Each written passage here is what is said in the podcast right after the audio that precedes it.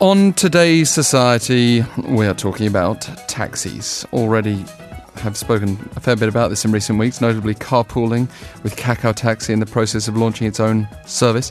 But just last month, tens of thousands of drivers gathered in Seoul's Gwanghwamun for a one day strike organised to protest against Kakao's plans, which the taxi industry says could completely destroy their ability to do business.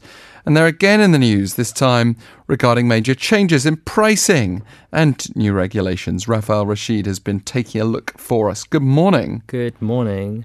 So, what are the changes? Okay, so uh, an agreement was reached between Seoul City and taxi operators proposing revisions to taxi fares. And if the plans are approved, the prices will go up from next year. So, under the proposal, and broadly speaking, there are three things that will change the minimum price, the definition of late night surcharge, and finally, uh, the minimum distance charged. So, for the basic fare of a taxi ride within Seoul, the increase will go up by 27% from the current 3,000 won to 3,800 won.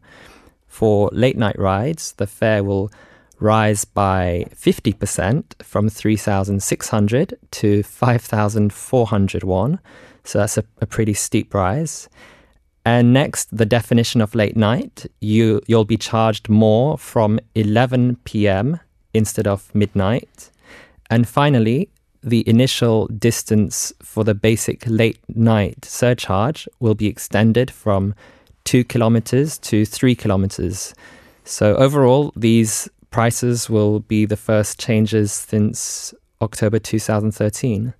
There has been a sort of general income led growth trend, uh, the minimum wage rising in this country. Is that the sort of culture that's behind these increases? Yeah, I mean, um, I'm sure, you know, there are many reasons why these prices are set to increase, but probably the two main ones are, like, you know, like you said, pay is simply not high enough and that leads to the second problem, which is many drivers are actually uh, leaving the profession. So if you if we look at a 2016 report released by the Seoul Labor Rights Center, the average taxi driver works uh, about 10.8 hours a day. So in a month, about 25.6 days a month but the average salary is about 2.17 million won.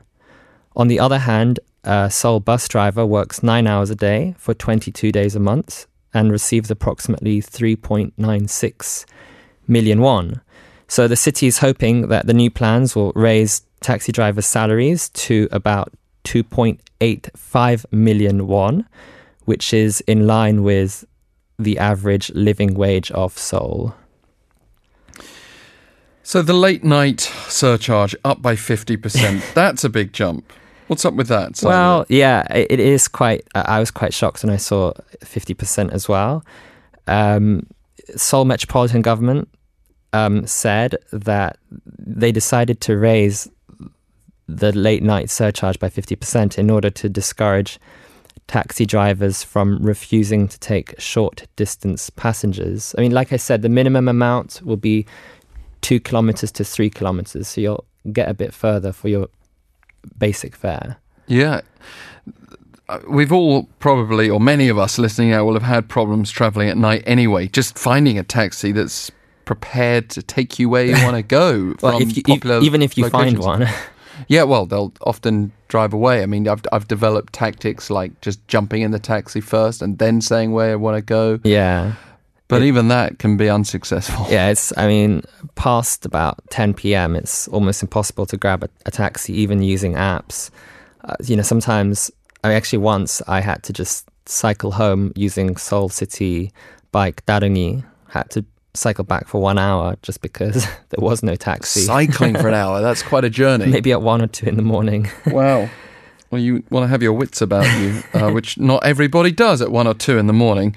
Will this new late night rule actually work, do we think? Well, I mean, Seoul City announced that it would tighten regulations on taxis that refuse passengers. Um, and so who knows? But these, these measures will be rolled out actually, these measures were rolled out just last Thursday.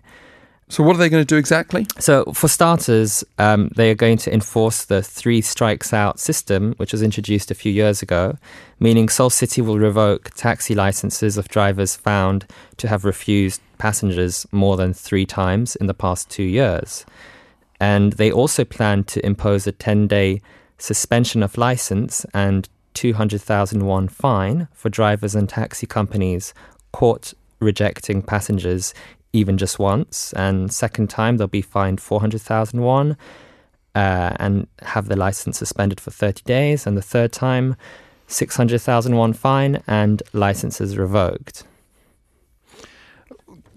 How are we supposed to actually report this, though? That's the other side, isn't it? It's actually like making sure the regulations are enforced. Yeah, I mean, you know, so when I get rejected, I, I often tell the taxi driver I'll report them, but I, I never do. Um, but Seoul City advises passengers to provide evidence that they've been rejected, such as voice or video recordings, and um, you know that would probably probably also mean you'd have to catch uh, the license number or, uh, or or car number plate. But you know if you do have information, then you can uh, you can actually email it to taxi at seoul.go.kr or you can dial the Dasan Seoul call center on 120 and the Dasan call center is open 24 hours a day, 7 days a week in Korean or from 9 to 6 Monday to Friday for the English service. It's so hard to even get your phone out in time to take a photo I mean, of a already taxi gone, right? number plate, let alone recording a conversation. We've got a message here that's come through to me. Uh, it sounds so complicated to file a report. Am I supposed to have my phone on standby to record these cab drivers every time I ride a cab in case they say no? Exactly. And it's nighttime, so can you even, you know, can you grab, can you, can you take a video at that time? It's, it's very dark, dim light. Um, so you know we'll, see we'll see if um, this price hike will um, you know be effective. But is there an end in sight here to all this taxi related news? We are coming to a bit of a crossroads, aren't we? There's already one notable alternative service on the streets of Seoul, and with Kakao pushing forward, uh, and as well as perhaps other services, diversification seems inevitable if we're going to allow things to run their course.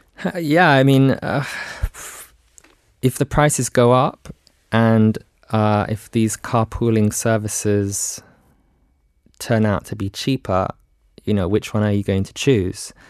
Uh, well, honestly, I for me, Rafael, I don't like to even mess around my phone at all. I like to just stand on the street, flag down a car, and get into it. Even going on an app and like messing around with my location yeah. is quite frankly, at times a little bit more of a hassle. Uh, so I, I, I, think I would continue to use taxis for short journeys, especially. Oh, we'll see. I mean, the debate is not over, and uh, actually, there's going to be a second protest by uh, taxi drivers and unions tomorrow in front of the National Assembly. 40,000 taxi drivers expected. So the debate is not over. Well, I know you'll be following it closely for us. Rafael Rashid, good to have you here. Thank you.